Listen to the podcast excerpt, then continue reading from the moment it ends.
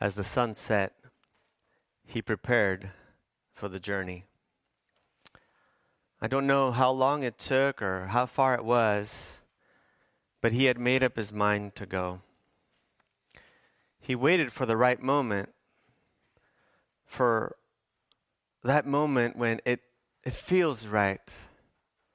He took a deep breath and asked for the courage, and then he went.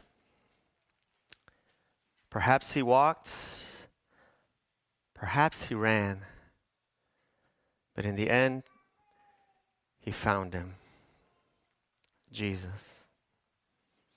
The Bible tells us in the book of Mark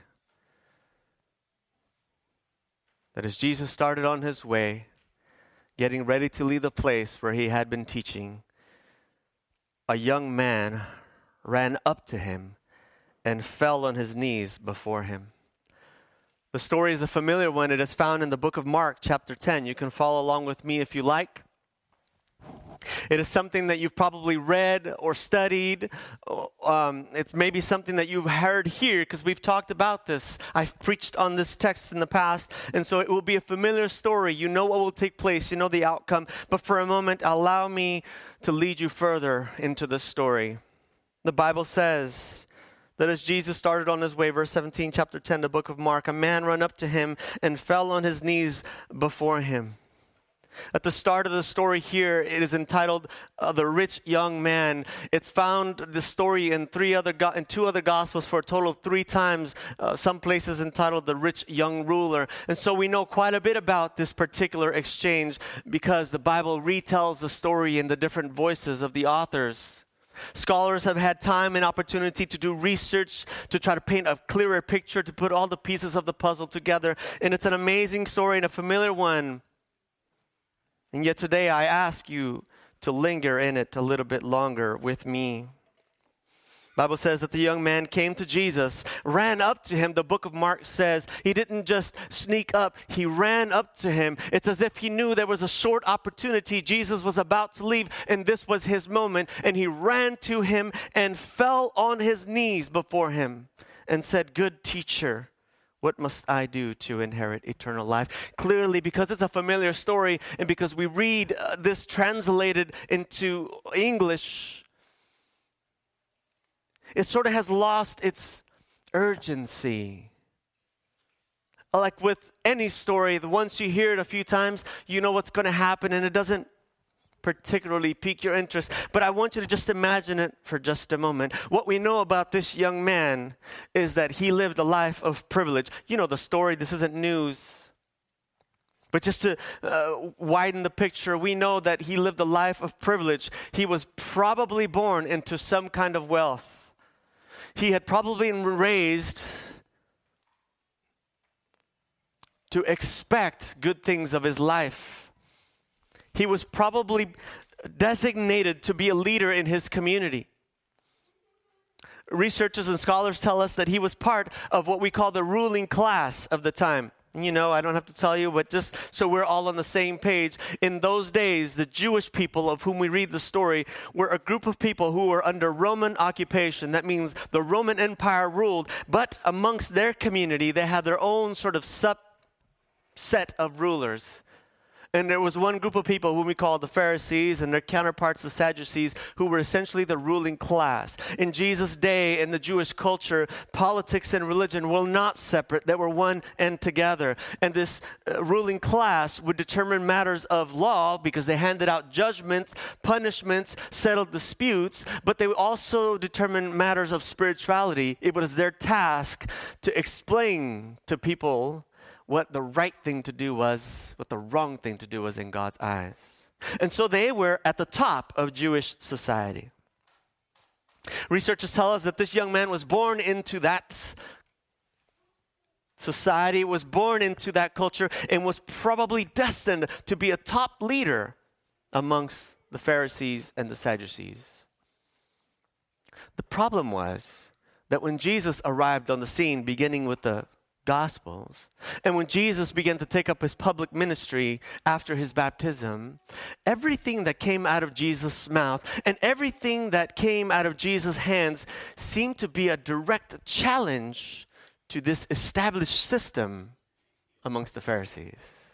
It's as if every time Jesus opened his mouth, every time he took a step and did anything publicly, it was as if he was taking straight direct aim at what the Pharisees and the Sadducees had set up in place. You already know this. And so there was a great conflict between the words of Jesus and the words of the Pharisees. All throughout the Gospels, we find that there was animosity, that the, that the Pharisees and the Sadducees couldn't stand Jesus because everything he said was like undermining their authority. Everything that he said challenged their, their completely convinced beliefs. It was every time like he opened his mouth, they felt insulted and offended and they wanted to silence him. You know this.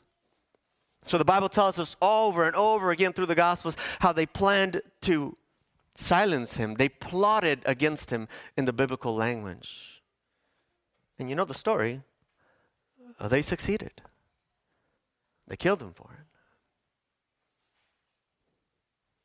So there was this great conflict between what Jesus was saying and the new way he was proposing and what was in place.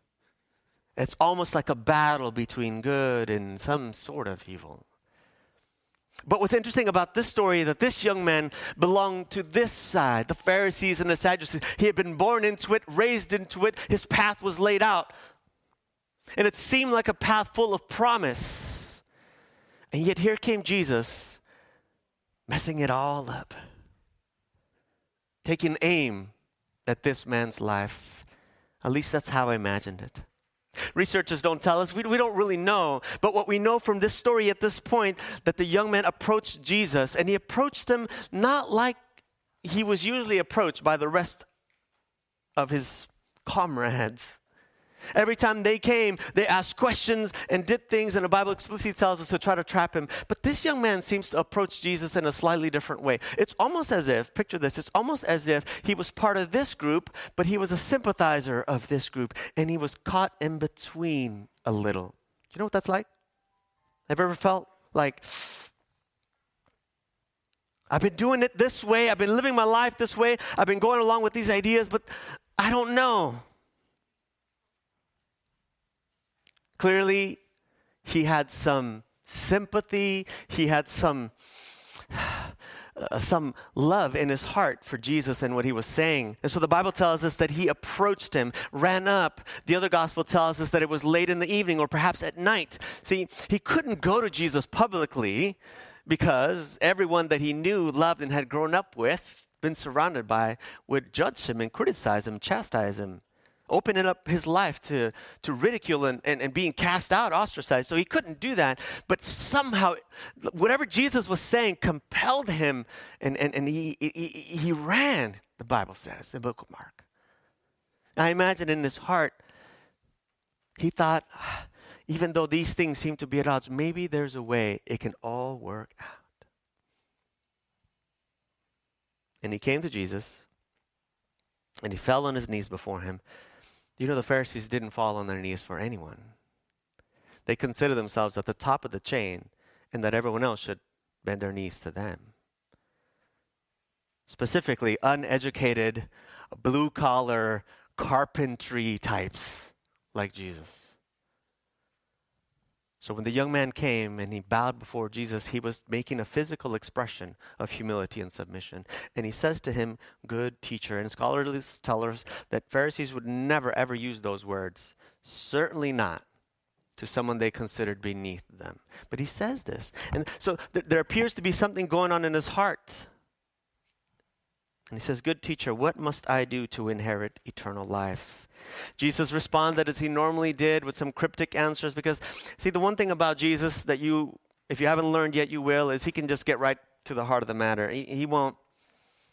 He won't mess around with you too much. He'll just call it like it is. And Jesus says, Why you call me good? No one is good except the Father, God alone. Besides, you already know the commandments do not murder, do not commit adultery, do not steal, do not give false testimony, do not defraud, honor your father and mother. The young man comes to Jesus and he has lived the life. What we know, what we would have seen if we lived in our days and the way we would have measured him, he would have been a good, upstanding citizen, someone of the highest order with the highest integrity, according to their beliefs, someone who had been successful in many ways in leadership, probably in commerce, because we know he had money. And so he was a man who, to the, to the human eye, was without blemish. And he comes before Jesus and he says, Good teacher. Now he's, he's adding to his list of accolades humility. And he says, Good teacher, please tell me, what must I do? Perhaps, perhaps he, he felt like he had lived his life well along, but something was missing. Or perhaps he just wanted, as some suggest, somebody to finally f- check him off the list and say, You're good, you're done, you're in. And the Bible tells us that he comes and he says, Tell me, what must I do? And Jesus says, Are you sure you want to know?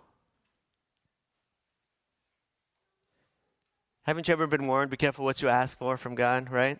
You've been warned, right? But we keep asking, don't we? Don't we keep asking? Aren't we like God? Uh, please answer me this prayer. What should I do here? ever, have you prayed that? Oh God, I don't know which way, which job should I take? Which person should I marry? What school should I go to?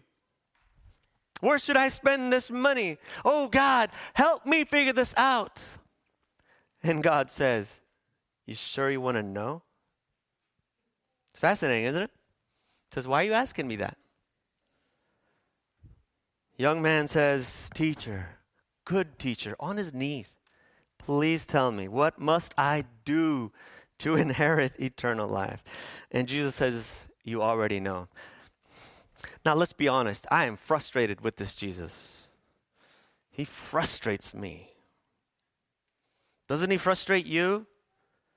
Where you're like, Jesus, help me, help me out. And he's like, I already told you. You already know.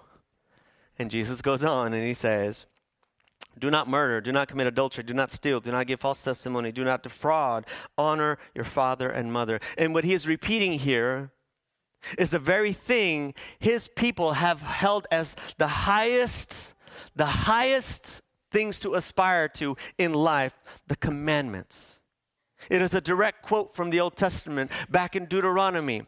What God had given to his ancestors to the Israelites and to the tribe of Judah, of, him, of whom this man is a direct descendant. See, back, way back, as we've been studying, if you've been around, I know some of you guys are just here today, but as we've been studying God's calling his people out of Egypt, he said to them, in the book of Exodus, chapter 19, on the foot of Mount Sinai, just before he handed these commandments, he says, I have, a, I have an offer for you. I have an invitation for you. And if you receive this from me, Exodus chapter 19. If you follow the commandments, if you obey, if you trust what I'm about to give you, then you will be for me a chosen people, a royal priesthood, and a holy nation. You will be for me a special people. See, the interesting thing about this, this Pharisee is because they so wholeheartedly believed that they were direct recipients of that particular offer. They believed that they were chosen. Still do. And they believed that their chosenness was so certain that it excluded anyone else who was not them. That's why, according to a Pharisee, there's only two kinds of people a Jew or a Gentile. And you either were the chosen one or you were not chosen. Didn't matter who, what, where, how. Roman, Ethiopian, it didn't matter. You were either Jew or you were not, Jew and Gentile. They were so convinced that they were recipients of that promise in Mount Sinai where God had said, I'm going to give you some stuff, some principles, some commandments. And what we've been studying here in the last few months is how God has extended that invitation. It's, it, it's interesting because it's not like God says, okay, I'm picking you and I'm going to put some obligations on you to force you to do something you do not want to do. Unless you do them, I will curse you, which is what most of us think God is like. And yet, as we've studied, we found that what God actually did do is He blessed the people of Israel long before they loved Him. or respected him. And he brought them out of Egypt and led them through the desert, right? We've talked about this several times now. And provided food from heaven, oh, water in the desert, cloud cover by day, pillar of fire by night, miraculous deliverance from enemies. He rained down birds so they can eat when they wanted meat. He delivered them from plague after plague after. And he did all that long before they loved him and respected him. So here they are at the foot of Mount Sinai, and God says, I, want, I, I hope that by now you realize that I'm on your side and that I'm deeply in love with you. And I'm inviting you to take our relationship to the next level. God says, Exodus chapter 19, He says, The whole earth is mine, but I'm giving you a special invitation. And if you trust me, then I will bless you, not curse you. He says, I will bless you. Chapter 19, he says, I will keep you free from diseases. Remember, we've been studying that?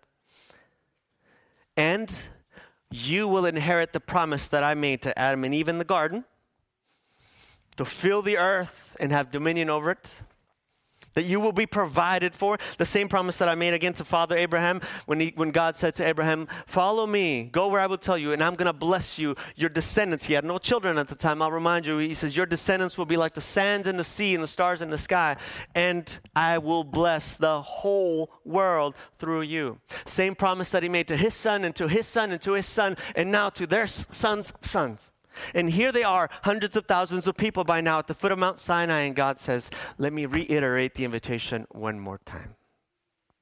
I will bless you and bless the whole world through you. You will be for me a holy people, a chosen nation. Fast forward now,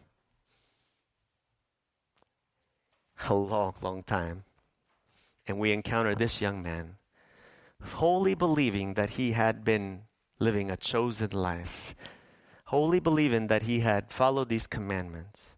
And yet, in his heart, when he met Jesus, something was going on.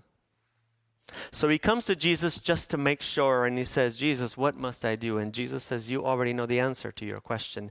Just like I am convinced today that most of you already know the answer to the question you keep asking. Jesus says, Thou shalt not murder. You already know. And listen to his response. It'll sound familiar because it's exactly what you and I say. Teacher, he declared, All these things I have kept since I was a boy. He said, Teacher, I have done it all. I'm good with that.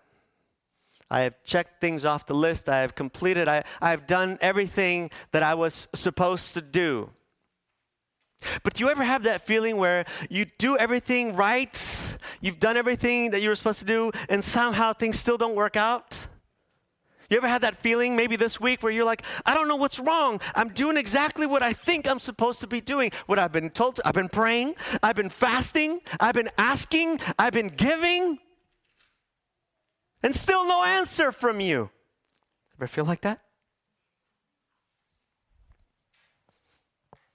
All these I have done since I was a boy. And the Bible says that Jesus looked at him, verse 21, and loved him. Jesus looked at him and loved him. I don't know what kind of love. Maybe it was a sympathetic kind of love, the kind where you look at someone and you just wish so much for them. You know what I'm talking about? You have family, friends, relatives, coworkers. You're like, I so wish for better things for you. But somehow they just can't never get it together. You with me? Maybe it was a jealous love. The kind you have when you look at your husbands, wives, or kids and you say, I just want to win you over. Jesus loved him. See, it's an interesting moment that, that in our conversation about finances, which is normally what we talk about when we get here, it's an interesting moment there that I have, I have lost, that God has given to me or is trying to give to me today. See, just a, just a few pages before, the Bible tells us that uh, Jesus had been teaching. You recall this. And although theologians can't support this in my mind, I imagine that this young man was there when Jesus said it. See, just a few pages ago in the book of Mark, Jesus had been teaching. He had gathered children unto them and, and he was blessing, and, and there were people around who were saying, Who is this man? This shouldn't be right. Even his own disciples say, Get the kids away. And Jesus says, No, no, let the kids come. You remember the story? Come unto me, for theirs is the kingdom of heaven. You need to become like a little child. You need to trust me like a little child. And the disciples were like, I'm not sure I get it. And Jesus says, Jesus says, he who would come after me must first deny himself, then take up his cross and follow me. Remember that verse? Deny himself, take up his cross, and follow me.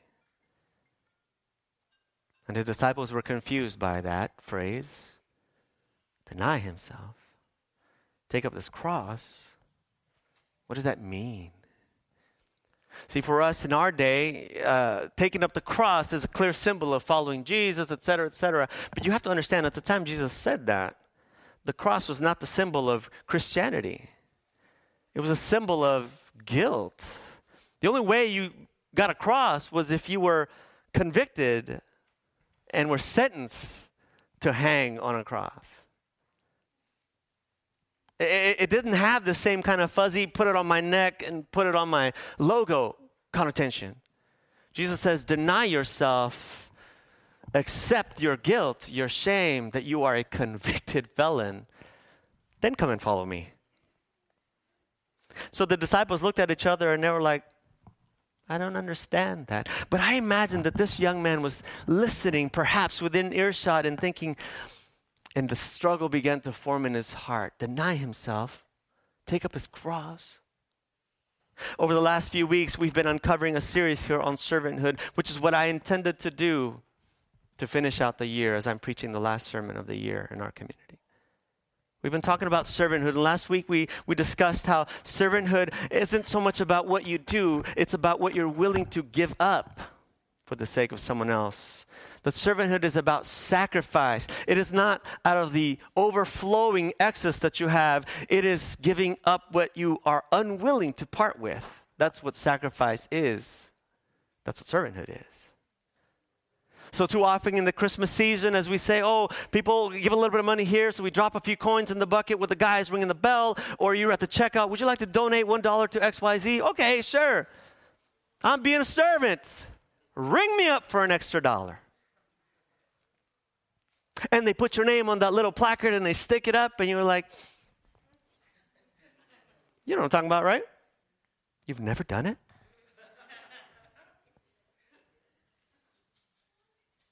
Then we congratulate ourselves when we give a gift to someone who didn't give us a gift, and we say, That's okay. That's because I'm a servant of God. And I'm going to give gifts, even to those who don't give me gifts, or I'll give a better gift than they can give me. I'm so sorry you didn't get just. It's okay. I'm a servant of God. But, friends, servanthood is not out of the excess of what we have. Sacrifice is giving up what we can't live without. It's very different.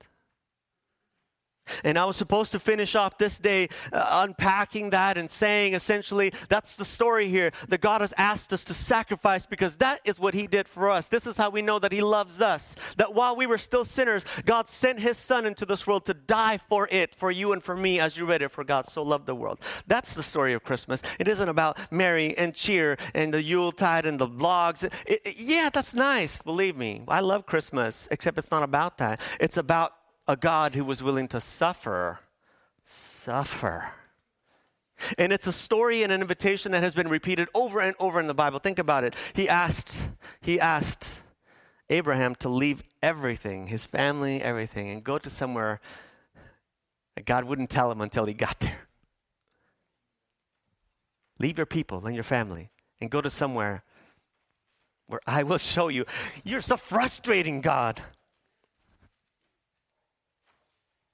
It's a story that gets repeated over and over again. Every time he comes to someone that God has a plan and a purpose for, he says, But at first, I need you to sacrifice this. Think about it. Think about it. He comes to a teenage girl and impregnates her with the Savior of the world. And he asks a teenage girl to sacrifice her virginity. Now, in today's culture, who cares? Teenage girl pregnant. But put it in context 2,000 years ago. A young girl pledged to be married to a man suddenly has a belly. What would you do? How would you explain that? Imagine yourself saying to Joseph, No, really, I, I, I don't know how this happened. He asks a teenage girl to sacrifice her virginity and her reputation. You know what it would be like to, to be found out without uh, uh that you, you were you had a bastard child in your womb 2,000 years ago. You know what that would be like? There's no Planned Parenthood to erase your mistakes or Plan B pill. You'd have to murder it yourself. Imagine that. And then there's Joseph. This is all Christmas story, right? This is the play. Then there's Joseph, who's like, well, well, she's pregnant. All right. And I know it wasn't me, but I want to be a good guy. This is the story, book of Matthew. He says he decided not to put her to open shame and that he would divorce her quietly. And Joseph says, You know what? Clearly, I don't deserve this. I- have done everything right. I paid my dowry. I, you know, I've been waiting. She was promised to me, but obviously someone else got to her first. So what I'm going to do is I'm going to be the good guy here because I am the chosen one. I'm going to do it right. And I'm just going to quietly divorce her. No one has to be the wiser. And the angel comes and he says to Joseph, No, you marry her anyway. You marry her anyway. What would you do? Could you live with that? See, that's what God does over and over and over again. Every time somebody shows up and he says, Okay, God, I'm ready. Are you sure you want to know?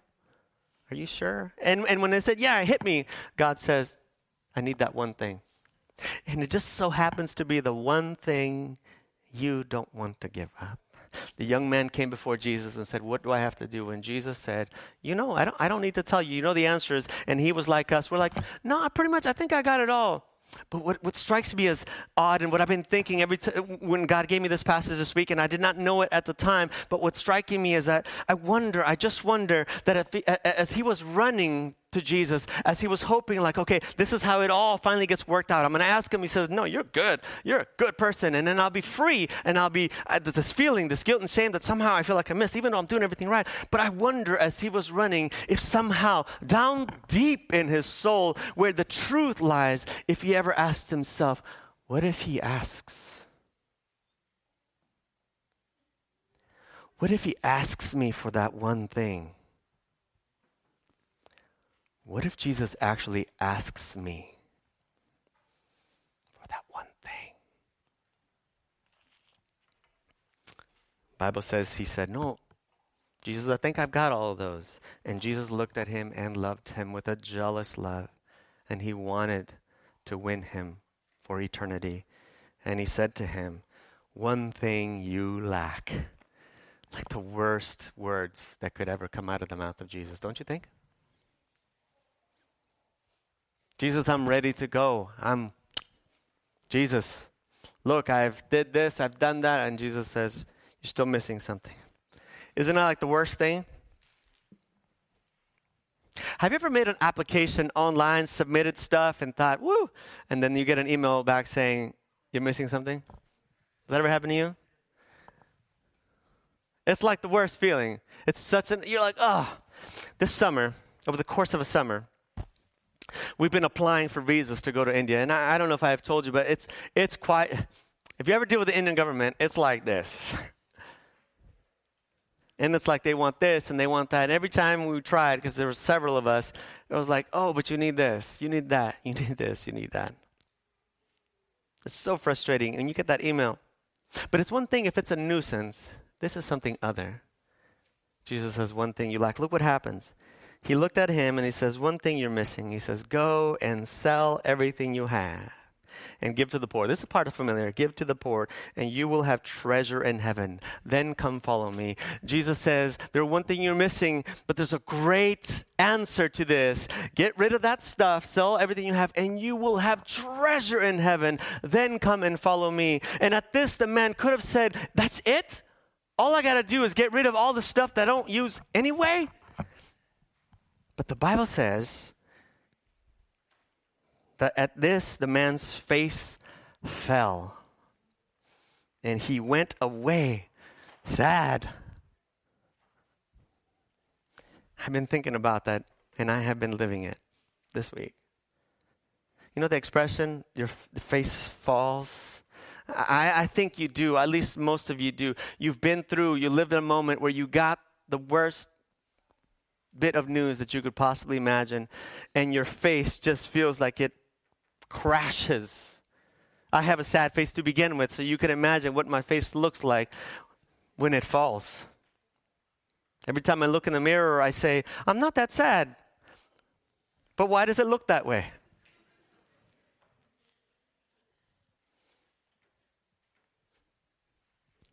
I've been trying.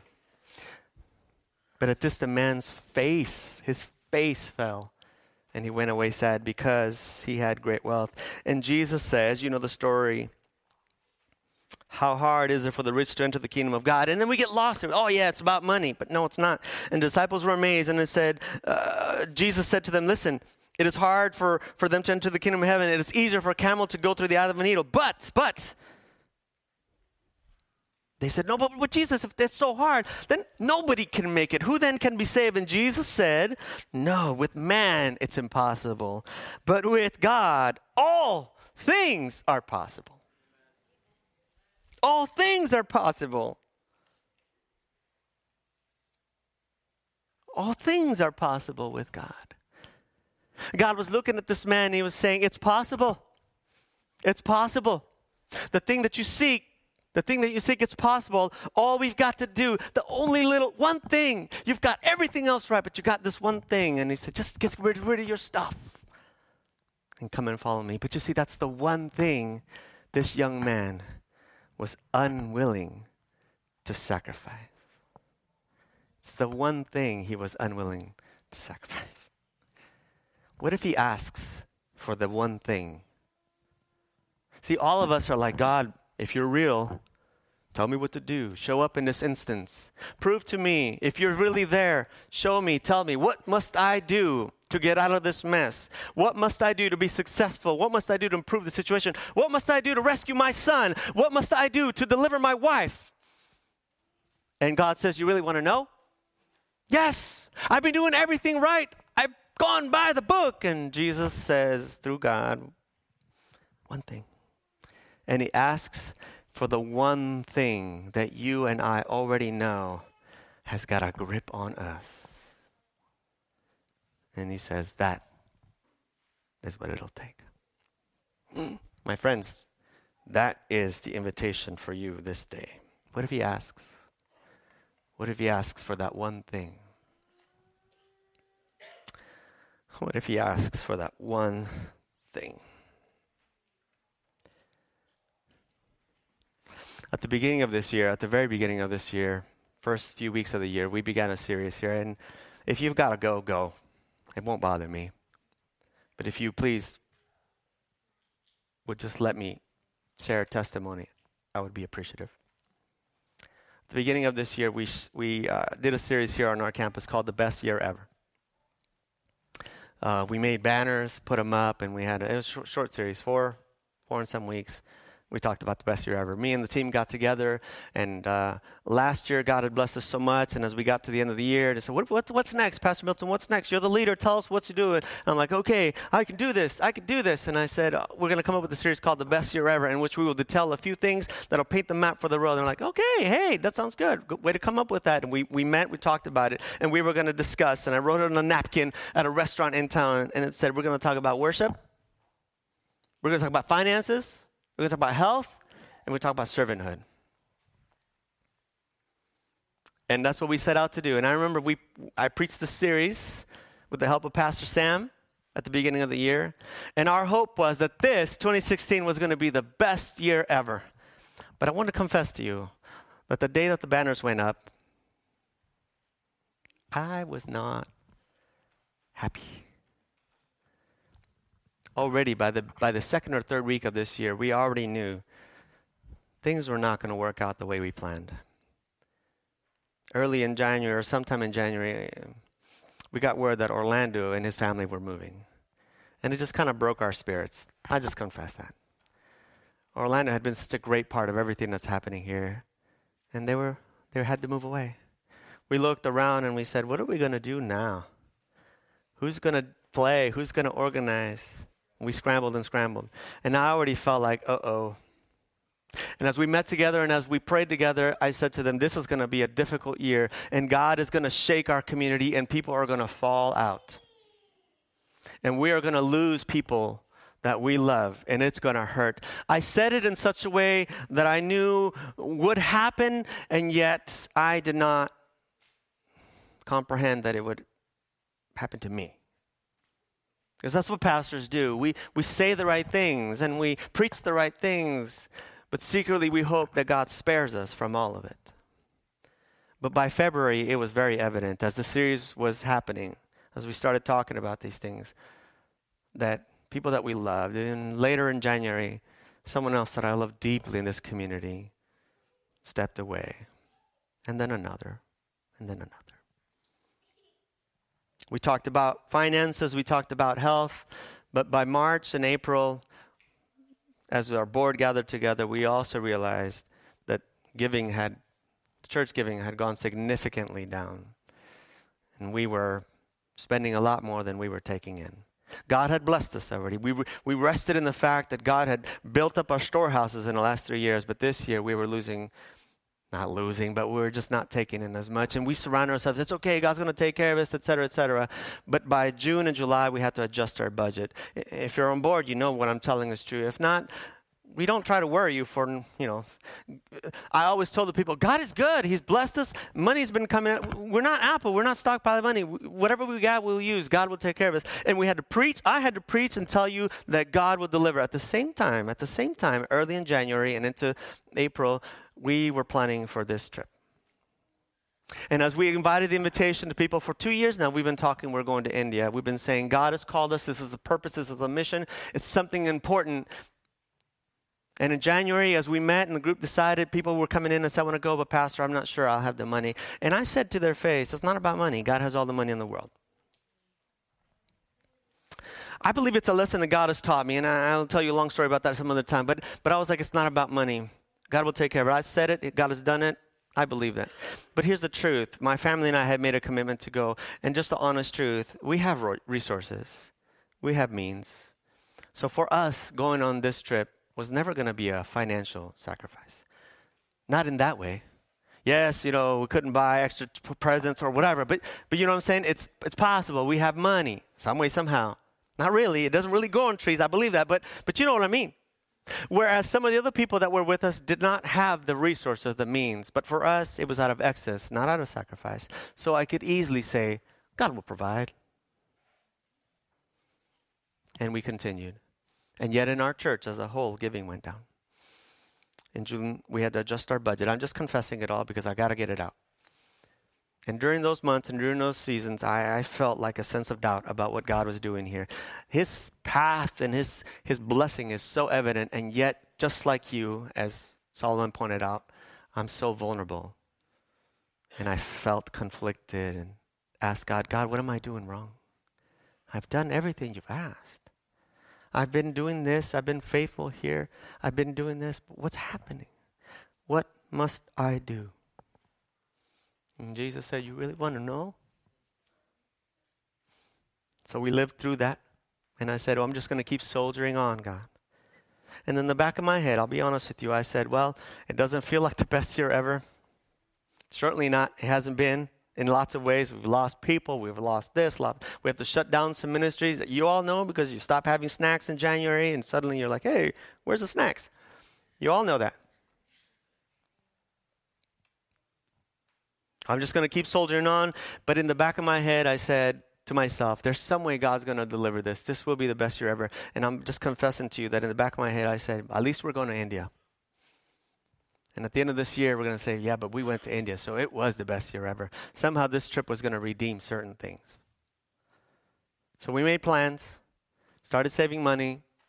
Early in the summer, we put a deposit on behalf of the church. And I'm just telling you, the church fronted the money that we had not raised because that's how amazing this church is. And we said not to worry because we've done this before and God has always delivered. It's not about money. I know that. God just wants you to know that. And we, when we carried on and etc. We had a, a, contract in place. I told you the story because I've been telling you all along. God provided an agency that found us a way to get there. It was all going to be so smooth. In the months since the summer, since we did all that stuff, the struggle was getting people visas, which is no easy task. And some of us struggled harder than others, and yet at every time, at every roadblock, God seemed to provide. And I was like, despite everything that's going through, this is going to be the one saving grace that, in fact, God provided a way where there seemed to be no way. And so we began to just be faithful. And in the summer, we did our series on health, or late summer, you remember? And if you were here, you'll recall that I preached on that story that is one of my favorites about the young man who say to King Nebuchadnezzar, We will not bow down to you. Remember the story? The fiery furnace? It's one of my favorites where, where he says, they say, he says to them, bow down for me or I'm going to burn you. And they said, you know what? We will not bow down to you because we know our God can save us. But even if he does not, we will worship no other. And I propose to you here publicly that they could not have made that statement that day unless they had started submitting their diet long before. Remember? And we talked about how we needed to submit our bodies to God's instructions, which are clear over and over again, His intention for us physically. If we have any hopes of being heroic spiritually down the road. And I propose to you that we take a good, long, hard look. But I also know, because I preached it earlier, that it starts with me. There's a sermon entitled That's a spring called It Starts With You. It starts with us. And it's a principle in our pastoral community that we must lead whatever we expect or want people to follow. And so my family and I decided to take up the challenge, which we did, the vegan challenge, and and by God's grace, He has been good. He has been good. You want to know how good? Just this week, amidst incredible chaos, we went to frozen yogurt because I was like, there's got to be something good happening to me right now. We packed our kids in pajamas on on Thursday night. I don't even know and we went to frozen yogurt. And I said to myself, I'm going to indulge some yogurt. I don't care. But as I got my cup ready, my daughter, unknowing anything that's happening in my life and heart, she said, Papa, Papa, try this one. It's vegan. And she poured some and she said, It's really good. It's kiwi strawberry. You know, that one daughter who the first day of the challenge Remember, she said, We can't do this. You remember, I told you, I, I told you that. She said, We can't do this, Papa. How are we going to go to this birthday party? Remember the story? How are we going to this birthday party? Going to have cake. And, and, I, and, and I said, Honey, this is what God's intention. She's the one who held me up on Thursday.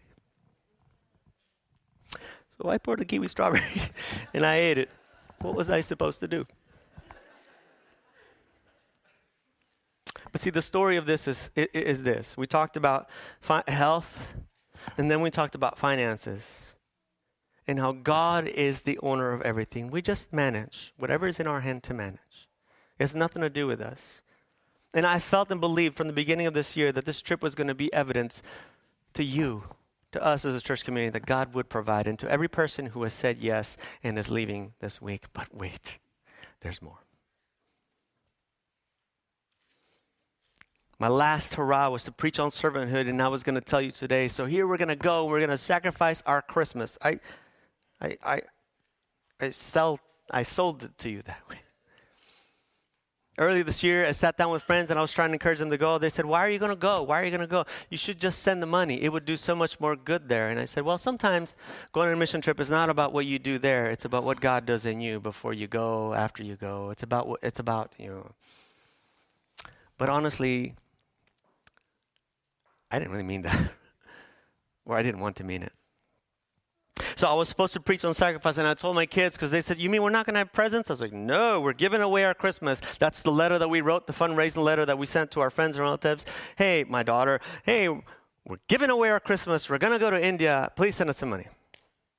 We are sacrificing the Christmas season. And I refuse to put up a tree in my house, and I refuse because we're sacrificing the Christmas season. And I was content to tell me, myself, and my family, and you as a church, that was our big sacrifice. That while everyone else was filling themselves with cookie and, and, and hot chocolate, we were going to be suffering in India.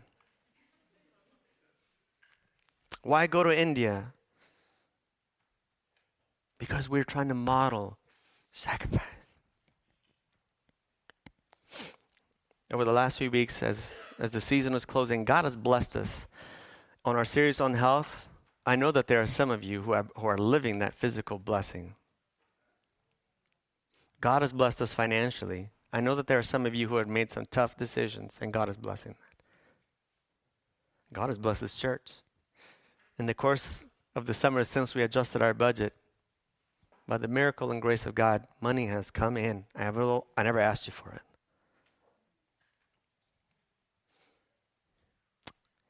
And yet there was one thing we lacked, and I lacked. As we were getting down to the wire about four weeks ago when we were supposed to get all our documents and everything in hand. It's a long story and I don't want to bore you, but essentially it's very complicated to go to India and to do everything you have to do. We're not going to, to, to, to our main city, we're going to the sticks, somewhere in the poorest region of India. It, t- it takes a while and it takes a lot of stuff. And we had planned and I had done my best, and my deepest desire was that I would successfully lead this group through this experience and that we could say it was the best year ever because God wants to do something amazing in our community next year and in the years to come. And this was just going to be solid proof that God, in fact, would do that. And you can confide, eh, eh, you can have confidence in me as your chosen leader. But about four weeks ago, as we were expecting all these things, something went wrong. The agency wouldn't return my calls or emails. I called and left, and I said, Hey, I, what's happening was I got a couple of hits saying, oh, don't worry, it's going to be fine. It's just as complicated, which it is. Meanwhile, we were waiting for visa approval. I, I, it's such a snowball. And I said, okay, just be patient. But I told no one. Why worry you needlessly? It's going to be fine. God will provide. And about three weeks ago, I started to really panic. It's three weeks. And I started emailing and calling, and then we have another organization on the ground called Asian Aid who's waiting for us, and they kept calling me and saying, "Hey, when are you going to get here? We need some. What's your itinerary? What's your itinerary?" And I would say, "I'll I'll give it to you as soon as I have it, as soon as I have it." But I didn't want to worry anyone. Over the course of Thanksgiving, I was in a full blown panic internally, but I got a phone call from the agency and an email that said, Listen, do not worry. We have been praying about this. God is going to take care of it you're going to be just fine. Okay. I just do what I have to do because when God says, run through this wall, you start running and then He will make a hole. I've heard that. Okay, I'm going to run. So we kept sending stuff, documents, we kept doing this. In the last two weeks, I ordered t shirts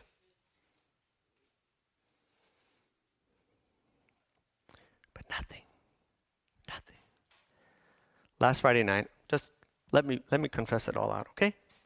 Last Friday night, I woke up in a sheer terror. I was supposed to preach. You know, the events of last week are just crazy. So I had my sermon title submitted and everything. And uh, but last Friday night, I woke up in a sheer terror, and I felt something is not right. I, I already known that. I just didn't want to admit it. I didn't want to accept it. And I got on the internet and I stalked whoever I could stalk in relationship to my situation. And I was in a full panic that the, we were not going to go to India, that something was wrong. I tried to mask that. I came to church and I preached, and I don't know if you could tell. But when I said, What do we do now? it was not about, it was an honest question. God, what do I do now? Monday morning, I started writing, telling, calling, threatening, whatever I could do. And I finally got a call back from the agency. That's this Monday, by the way. They just passed. And he expressed to me that something had, in fact, gone wrong, and that the itinerary that we had set in motion months ago, and the money that we had paid, and everything that we had planned had disappeared, vanished. He gave me a reason, a story, but at this, my face fell. And I began to fully just explode on the inside. But he said, Do not worry, I'm working on something. It's going to take you to China. It's going to do this. We're gonna, it's going to work out. And I started to swirl. Because the one thing I didn't want to do is not come through for you as a church. And I felt devastated. And I had been carrying this by myself, but I couldn't do it any longer. I didn't want to tell my wife. I don't want to disappoint her. You know, my wife's been buying stuff for India for months now. She has been working out, doing squats, saying, I'm going to be healthy when we go to India. But when she got home on Monday night, from the gym no less, I told her, honey, something's happened. What I didn't want is for her to be disappointed in me, right? She said, We need to call our friends, and we did. And I told them, I don't know what's happening. I've got assurances from the travel agency, but I don't know what's happening. And I started wrestling with God. See, all last week, as the, the, terrorist attacks happened and as these questions lingered and as I came to preach before you, I know that I've been saying the one thing we need to do, the first topic of the year was we need to praise God even in the midst of our most significant trials because that is what unlocks His power. We got to believe in Him before He delivers. That's what faith is. We need to sing even when we have no reason to sing. But I could not sing last week. I tried. I tried. And in my heart, there raised doubts and fears. Have I just been a fool all these years and all my life? Does God even exist? You been there?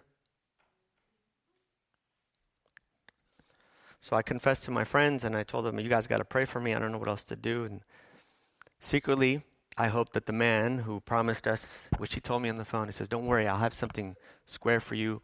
Don't worry, it's going to happen. Do not worry. The next day. Because, see, friends, what I really wanted was to never have to say this to you. I wanted him to make it all happen. And I would tell my friends and the people, hey, it's going to be just fine. We're going to, that you would never have reason to doubt my leadership.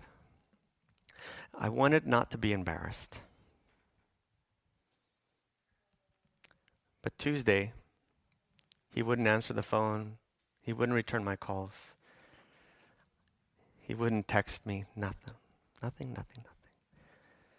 I kept zombieing through my day. I went to school, picked up my kids. Meanwhile, I had called everyone I knew was on his list of contacts and people at the Anyway, somebody called me back about 4:30 and I said, "Do you know this person?" And they said, "No, they're good. You can trust them. I would totally do this, etc., etc." And I was like, "God, what did I do wrong?" What am I missing? What's happening here? What are you trying to do to me? And I said, Have you used them for travel before? And she said, Well, no, truthfully, no. I go with this other agency. I grabbed my kids. We were at the school and we were going to go home. And we were watching the basketball game at the school. And I looked it up on my phone. The travel agency closes at 5 p.m. And I said, Okay, God, if I get home before 5, I'm calling them. And I did. I got home before 5. 4:55 to be exact. And I called, and a man answered on the other side. And I said, "I'm just telling you that. I just let you know this was happening. I'm taking a group of people to India next week, but etc. cetera, et cetera." I was like, "I don't know if you could help me, because this looks like impossible." Do you know why I had to use an agency in the first place? It's because months ago, I'm talking nine months ago, I could not secure tickets for a group of 20. An average person can't do it unless you're a travel agent. I called the airlines. I contacted group bookings. I tried every way I can, and I couldn't do it myself. So I told him, and he says, "Well, you know what? It's Christmas, and you're going to India. with a group of 20. I'll see what I can do. He called me back later that night, about 7:30.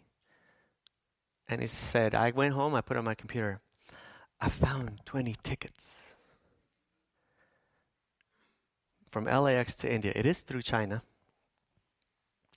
but I found some and I've got them on hold. And you've got till 10 p.m. tonight to buy them. Hope sprung up in me because hmm? I was so crushed. My face had fallen. And I, I called my friends and I said, What do I do? What, what do I do now? But see, the thing is, we had already spent the money. So my friend said, Well, listen, you can't buy these tickets. We don't have a way. So we will just let God provide. Okay. Said, Okay, I guess that's the lesson. God will provide. But I called the credit card company and they said, Sure, go for it, essentially. So at 10 p.m. that night, I called them, and those of you that are in the room know what I didn't want to do is I knew I had to call emergency meeting to tell our friends something's gone wrong, but at the moment, I have nothing. We're not going to India. That's the one word, the words I did not want to say. So I called the company and I said, "Listen, let's buy these tickets." They told me it's it's it's fully voidable, refundable completely in 24 hours. You have 24 hours. After that, it's refundable. Really? I didn't know you could do that. And so well, travel agents have special privileges. So he said, just, I said, I've called an emergency meeting on Wednesday night. This was late Tuesday night. I called an emergency meeting Wednesday night, and he says, I will stay up until you have your meeting. Then call me. And if, if you want to avoid them, we'll just avoid them. So I thought, good, I have a backup plan. Oddly enough, the tickets he found were cheaper than what we originally paid to begin with. I was like, really? In a matter of days? In an hour and a half? So we met Wednesday night, and I confessed to my friends and fellow travelers how the one thing I didn't want to do is show ineptitude, like I hadn't done my job and I just felt terrible. And what I didn't want you to do is to question my leadership. But I wanted you to know that God would provide and stand behind the things that we have promised. And they said, Pastor, in words I can't express, they said, Pastor, it's not your fault. It feels like that. And they said, It's not your fault. And we gathered together and we prayed. And they said, If God wants us to go, He will provide a way. So, what should I do? Meanwhile, as we're praying, I'm getting texts and emails from our original agency saying, We got it. I've got you booked. These are the confirmation codes. As we're praying, and secretly, I had hoped that they would come through so that today I could say, See, all along I trusted them, we trust them, and it happened. Praise be to God. So after we hung up the phone, I mean, after we finished our meeting and everyone went home, I had 10 p.m. to, to, to, to um, complete the, the, the void transaction. And it would be no harm, no foul. We could just say, hey, you had a little mishap. Hey, don't worry, guys, it's all good. We were gone. And I thought, okay, this is the way God delivers. This is the way God delivers. And then we can all just sing his praises on this day. We can all just go about our business. This will, in fact, be the best year ever. So we came into my office. I called the first travel agent and I said, We have these booking codes. And he said, Well, you can get a booking code without actually purchasing a ticket. Did you know that? He says, A booking is just a hold, it's a promise to buy but it isn't necessarily bought. What do I do? How do I check? He says, You should call India because it's 1 p.m. in the afternoon right now. So we did. My friends called India through the magic of Skype. And the person on the other side said, No, in fact, these are real tickets. They have your name, they just haven't been purchased yet. It is a hold. So there we were. I had tickets in hand, which we had bought with a secondary credit, and I had the promise and we stood and we prayed and we said, and I asked, what should we do? You know, you know, you know what we thought the lesson was? Control. I did anyway. We've been talking about, hey, if God is in charge, then He has to be in charge. And everything that I've done means nothing. It means that this is the moment I have to give up control. I've been trying to control that. Yes, and that's still true, but wait. So as we prayed, we said, let's give up the tickets we have in hand. And let's trust that this agency will come through despite. And this will be a story we'll tell about the fact that God is in control. That's the story, plan B, I wanted to tell you today. So there was a strange sense of peace in our hearts as we I canceled those tickets without penalty. But once again, in a matter of days, we were in the wind. An upcoming trip, promises made. Sue was already in the air. And I had nothing. When I went to bed that night, I, I feel like I want to sleep. I haven't slept for days. I haven't eaten. I haven't been able to breathe. And I said, okay, God, give me rest. Everyone said there's a strange peace about us that we're giving up with because we're going to let God provide. We're going to let God provide. So I went to bed that night and I was sleeping just fine, at least I thought. And then God rose me out of my sleep and I had this extreme anxiety. And this is what I realized in my extreme anxiety. And I woke up and I suddenly went to the computer and I realized that I had been angry and, and, and upset with this agency for they were not delivering what they had promised me. But what I realized in that moment is that I was guilty of the same sin. I had been promising God all year long that I was going to be faithful in certain financial promises to Him. But I've been waiting. I'll take care of it. I'll take care of it. I'll take care of it. And it just fell on me. How could I be offended at someone's unfaithfulness when I was guilty of the same? I went to the computer and I gave God the money I promised Him. And I said, okay, that's how it works. God has had a track record. When we finally release control and give the money, He delivers. That's how I have the house where I live and the car that we drive. It's a, it's a trackable record in my life. So I said, okay, when I wake up tomorrow morning, I'm going to get the phone call from this person and it's all going to be good and we're on our way. So when I wake up, I call the airline and I, in the, I put the codes in, the promises from the night before. This is Thursday morning. And they said, oh no, that booking expired. Those tickets were never purchased. This is two days ago. And again, one more time, I had nothing. And I began to cry out to God and saying, God, why are you doing this to me? You ever prayed that prayer? I thought I did everything right. What is happening? Save me from this mess. What can I do? I thought the lesson was to give up control, God. I thought it was about, you know, uh, money, but it's not. It's not. What, what is happening to me, God? And then I called the second agent and I told him, I know I asked you to counsel last night. And he says, Well, once we release them, there's no guarantee that you can get them back.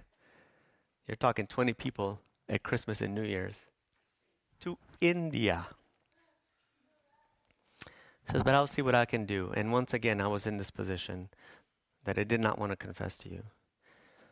And I prayed and I wrestled with God, and God made it abundantly clear that the one thing I lacked that He was asking for was for my pride. I had wanted to appear competent and capable and that I would deliver on the promises I made to these people, to Asian Aid, and to everyone. And I was so afraid to tell everyone, including my wife. I wasn't repo- uh, responding to Asian Aid's requests because I didn't have anything, but I just felt so embarrassed. I felt so ashamed. I hear the questions in my head. Why didn't you know this sooner? How could you be fooled this way? Why didn't you fix this? Why are you waiting until now? This doesn't make it. We gave you money. I, I pondered everyone who took time to read my daughter's letter and write a check and send it to my church, and how embarrassed that would be to explain. And I asked God, What must I do? And God says, You have to confess. So this is my confession I am not a capable leader. I am embarrassed, and I'm sorry.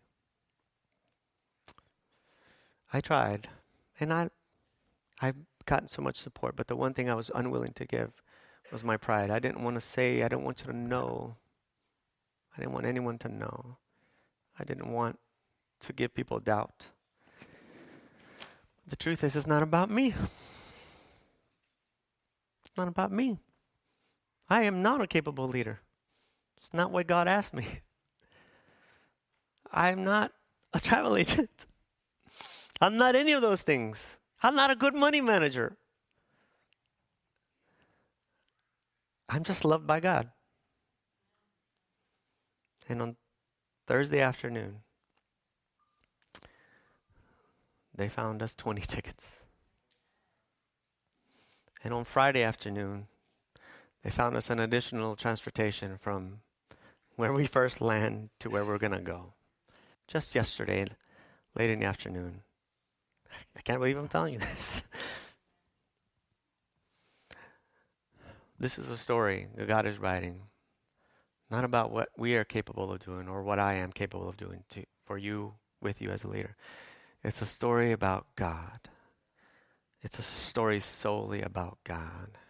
And I am unworthy of His mercy and undeserving of His gifts. And I no longer want to claim that I am entitled to any of that. But what I do want to proclaim on this day is that God deserves every praise, that it all belongs to Him my body, my soul, my spirit. And that whatever He asks for, I must give Him. And today I give Him my pride. I give Him my pride. I'm going to invite the worship team to come and to sing the last song. And if you would join us in it, I would so appreciate it. And at the end of the song, I will invite every person who's going to India to come forward as we have our final prayer before we leave. For we are on Tuesday, in the name of the Almighty God, traveling to India, not for our sake, but for His glory.